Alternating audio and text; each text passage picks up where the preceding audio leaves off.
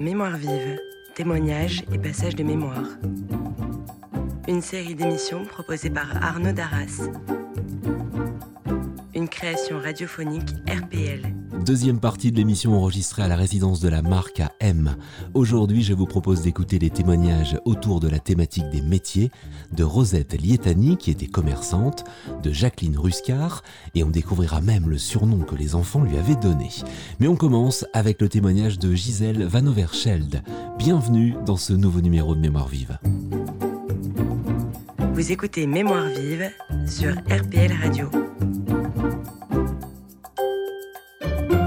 Je m'appelle Gisèle Vanoverschelde, avec 14 lettres. En fait, le mien, là c'est mon nom de femme mariée, je m'appelle en fait Gisèle Picavé, qui est un nom du Nord. Qu'est-ce que vous faisiez comme métier ? Alors, j'ai eu deux périodes. Quand je suis arrivée dans le Nord, parce que je suis née dans Mayenne, je suis arrivée à 20 ans dans le Nord, en fait parce que... on était en Mayenne parce que mon père avait été pour son travail. Donc je suis arrivée à 20 ans, j'étais prête à travailler. Je n'étais pas tellement réjouie de revenir dans le Nord où je ne connaissais pas grand monde. Mais donc je me suis mise à travailler tout de suite. 15 jours après, j'ai commencé à travailler. Alors dans un tout petit bureau qui faisait de l'import, export, mais c'était passionnant, et puis ça m'a permis d'apprendre des noms que je ne connaissais pas, entre autres sur l'industrie textile. Savoir que la laine vierge, c'est aussi de la laine mère, des choses comme ça. On suivait les bateaux qui arrivaient, qui amenaient la laine à la condition publique, c'était assez passionnant. Mais ce petit bureau a fermé parce qu'il y avait... En fait, ça dépendait d'une autre entreprise. Il y avait une bisbille au niveau des administrateurs. Ils ont fermé. Mais à cette époque-là, donc c'était en 1954, j'ai retrouvé immédiatement mieux payé et plus intéressant. Donc là, j'étais au secrétariat d'une grosse entreprise.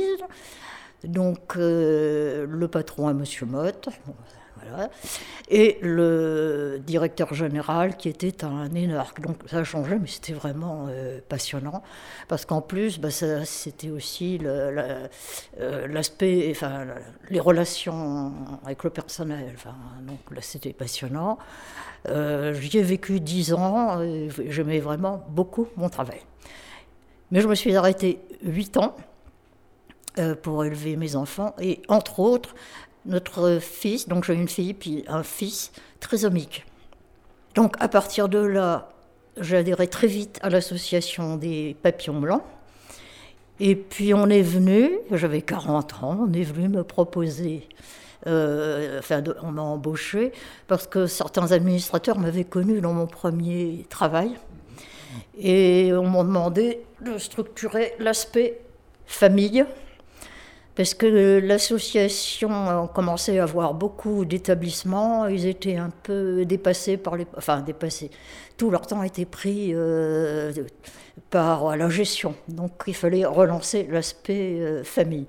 Donc au départ, c'était assez administratif, d'autant plus qu'en 1975, il y a eu la première loi pour les personnes handicapées, donc il a fallu la lire, la traduire, informer les familles, faire des circulaires, etc., etc. À partir de là, d'ailleurs, les familles téléphonaient à l'association, et je commençais à avoir des contacts avec les familles. Et puis le service a évolué sans que ce soit voulu, mais à la demande, ça a été vraiment ce qu'on appelait service famille, donc c'était là... accueillir, suivre, conseiller les familles. Ça, c'était passionnant. Donc là, au Papillon Blanc, il y a tous les handicaps mentaux dans toutes les sociétés. Et ça, c'était vraiment passionnant. Mais il m'est arrivé de faire des réunions dans les quartiers, dans tous les niveaux sociaux. C'était vraiment passionnant. Vous employez souvent le mot « passionnant ». Dans votre récit, vous avez l'air d'être très fière de ce que vous avez fait au Papillon Blanc. Fière, je suis très contente. Et je m'étais dit, si je devais me reconvertir, il faudrait qu'il y ait du social. les contacts sociaux, enfin, pour moi, ça compte énormément. Et je pense aussi qu'ayant rencontré des gens comme ça de tout niveau, très différents, ça m'a permis de voter peut-être différemment de ce que j'aurais fait avant. Et ça me... Enfin, on va dire, il me faut des contacts. Et j'imagine qu'avec toutes les personnes que vous avez accompagnées, que vous avez rencontrées, il doit y avoir des tonnes d'histoires, d'anecdotes. Et s'il y en a une qui vous vient en tête, là ? Il y a peut-être un souvenir, c'est pas vraiment une anecdote. Mais ceux qui souffrent le plus du handicap, ben c'est ceux qui ont un niveau élevé d'instruction. Je me souviens d'avoir passé une heure avec le papa d'une petite fille trisomique. Pendant l'heure, il m'a parlé pendant 3 quarts d'heure de ce qu'il faisait dans sa classe, des réussites et tout ça.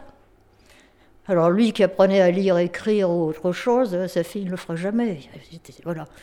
Par contre, une fois, je me suis trouvée dans un magasin, et puis il y avait à côté de moi la maman d'un jeune qui était à l'IMPRO, Institut médico-professionnel, qui parlait et qui disait « Ah, je suis contente, il va à l'IMPRO, il va avoir un métier ». Elle était contente, et on la voyait qu'elle était d'un milieu très, très modeste. En fait, c'était pas tellement un métier, mais... Bon, à cette époque-là, c'était assez facile de travailler. Il travaillait d'ailleurs un petit peu, enfin, on l'employait un petit peu là, à bouger des caddies, enfin, des choses toutes simples. Mais elle était fière.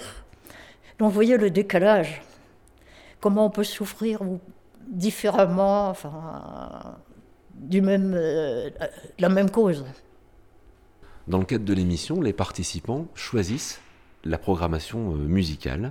Ah, alors là, je suis pas très douée là pour ça. J'avais qu'à écouter la musique, mais bon. Il n'y a pas une chanson qui vous parle plus qu'une autre ? Une chanson en plus. Une musique classique, peu importe. Oui, c'est... La Dolce d'Albinoni. Ça sera peut-être pas adapté, mais c'est quelque chose que j'aimerais écouter le jour de mes funérailles. Donc je vais peut-être l'écouter à la radio avant.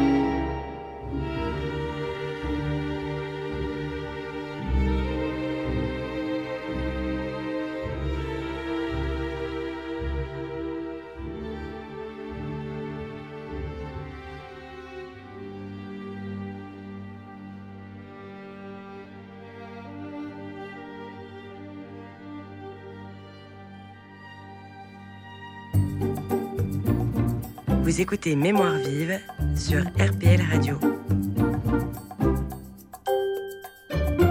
Rosette Lietani, 88 ans. Quel était votre métier, madame ? Commerçante. Vous étiez commerçante dans quoi ? Dans l'alimentation. Ici à M, en face de la boucherie Vadasbrou. C'était de l'alimentation générale ? Oui, une alimentation générale, les poissons, les conserves, les légumes, un tas de choses, quoi, comme on faisait avant, hein, il y a 50 ans. Ah, c'était il y a 50 ans ? Ah ben oui, c'est vieux. Après, les Auchan sont arrivés, c'était du foutu, hein. Pour les petits commerces, ça ne marchait plus, hein. C'était comment une journée type dans un magasin d'alimentation ? Il fallait se lever tôt, il y avait les livraisons. Vous vous levez à 5h pour avoir les légumes, vous nettoyez, vous ouvrez à 8h, vous fermez à 8h le soir sans discontinuer, et vous nettoyez, vous remettez en place jusqu'à 10h, voilà. C'est ça, un commerce, c'est ça, mais c'est tellement agréable. Et c'est agréable pourquoi ? J'aimais bien premièrement le contact, il faut aimer le contact, c'est un fait. Et puis, on fait un peu de tout. Je sais pas, j'aime bien le contact avec les gens. Alors, automatiquement... Et il y avait, j'imagine, des clients, des habitués. Oh, ben, on n'avait que ça à ce moment-là. Les gens n'avaient pas de voiture, hein, monsieur. En 50, les gens, en 60, les gens n'avaient pas de voiture, hein. Et toutes nos petites personnes âgées dont je suis maintenant, elles venaient, elles racontaient leur petite misère, c'était quelquefois, elles étaient à 3-4 dans le magasin et puis on parlait ensemble. Le magasin, c'était aussi un lien social avec la population, en fait. Ah oui, bah forcément, hein.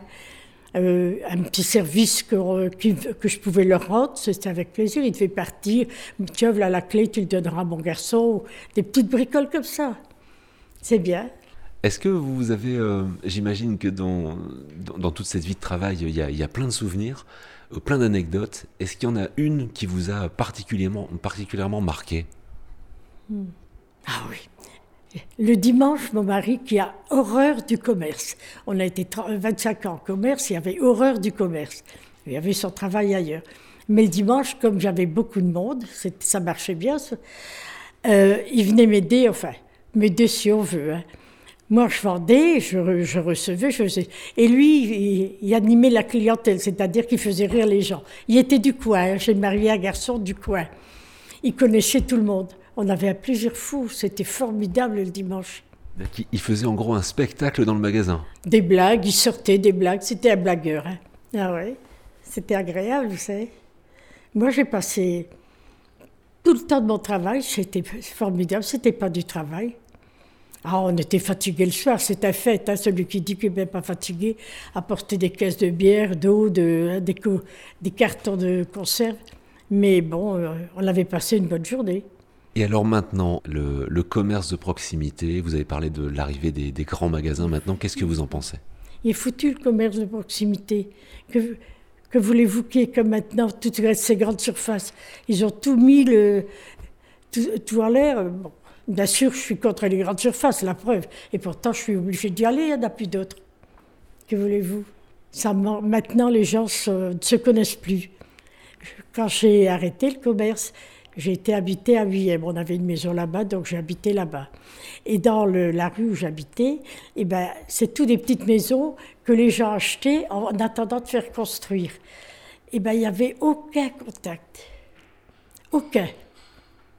Un petit bonjour et encore, on ne les avait pas parce qu'ils sont tous en voiture. Ils sortent de la voiture en courant pour porter les enfants à l'école. Et puis, aucun contact. C'est affreux, ça, hein ? Les gens ne se connaissent plus. Ici, ça recommence.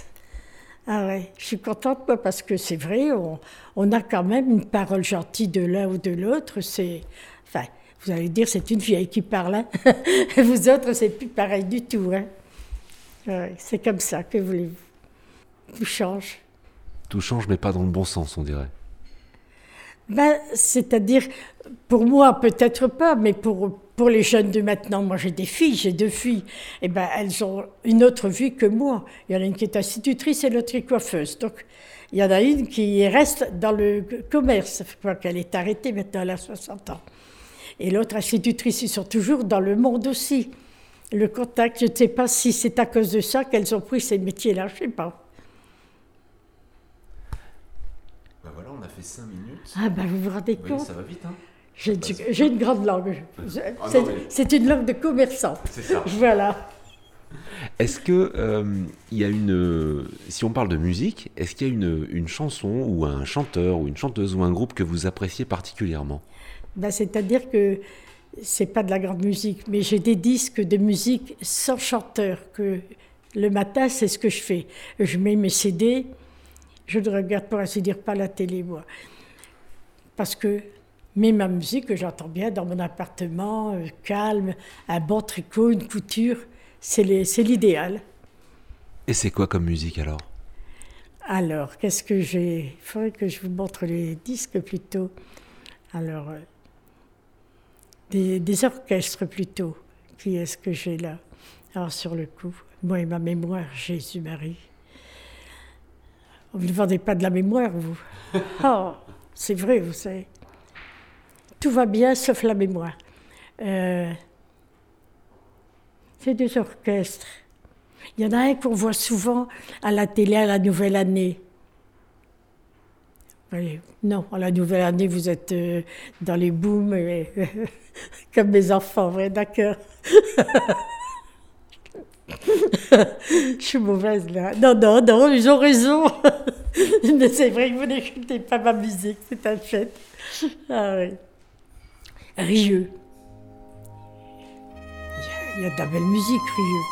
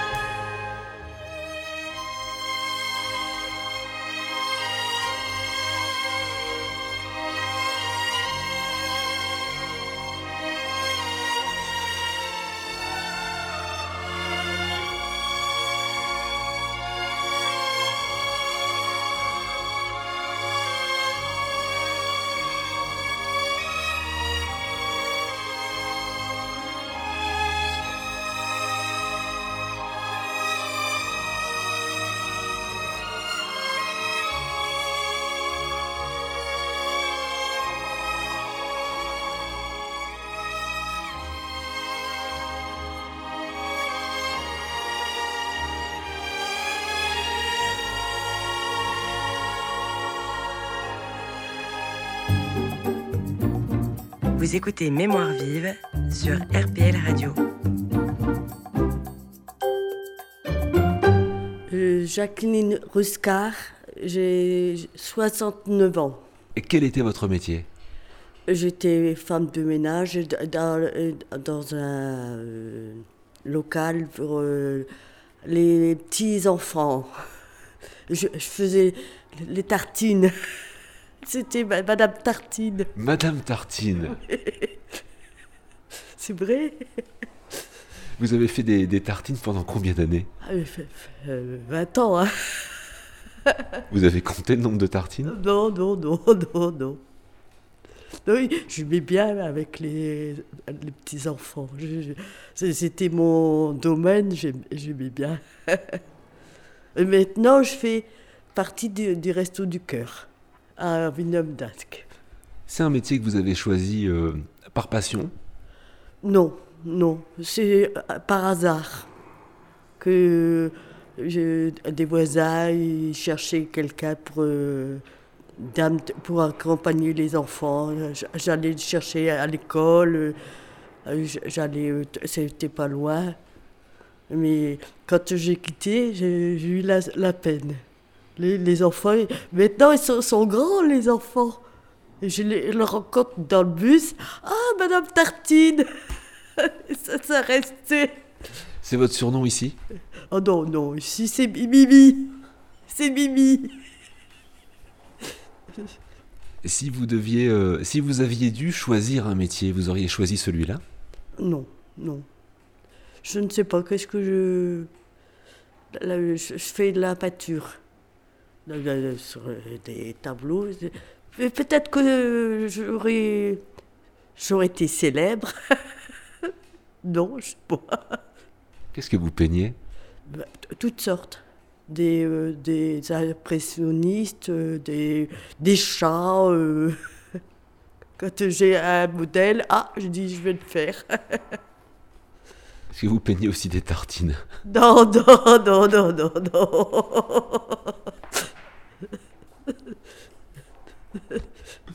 Est-ce que vous auriez en tête je pose la question à tous les participants, de ces 20 ans à faire des tartines, est-ce qu'il y a une belle histoire, une anecdote à raconter ?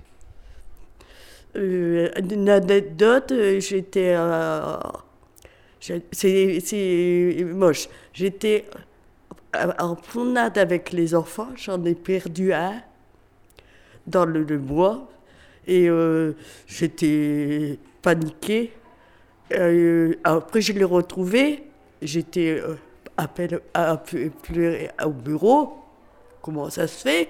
Je suis dans mes petits souliers, je vais faire... on a 10% de perte. Le directeur, il m'a dit ça. Ça fait rien, on a 10% de perte. Là, ça m'a... C'est toujours dans ma tête, 10% de perte.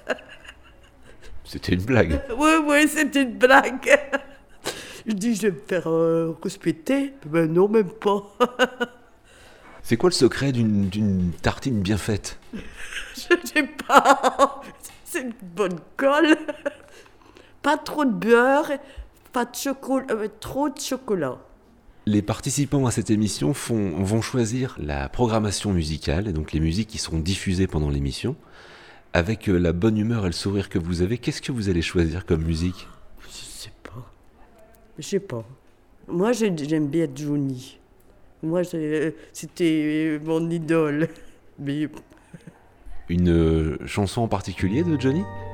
Je t'aime. Ça, c'est toujours le même. Mais j'aime bien que je t'aime.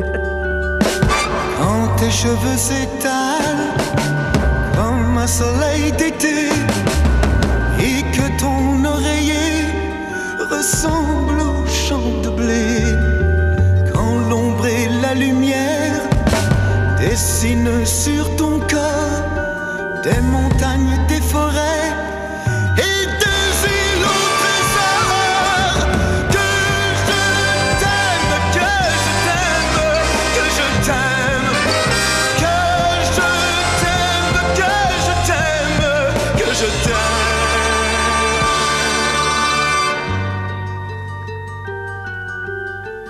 Ta bouche se fait douce, quand ton corps se fait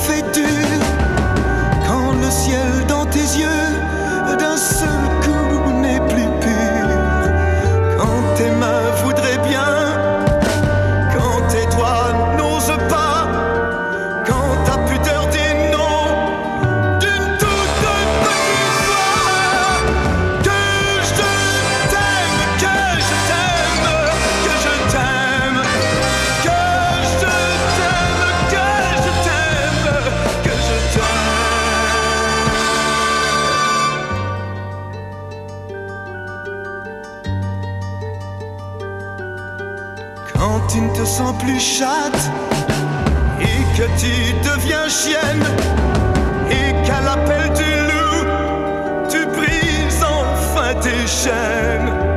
Quand ton premier soupir se finit dans un cri, quand c'est moi qui dis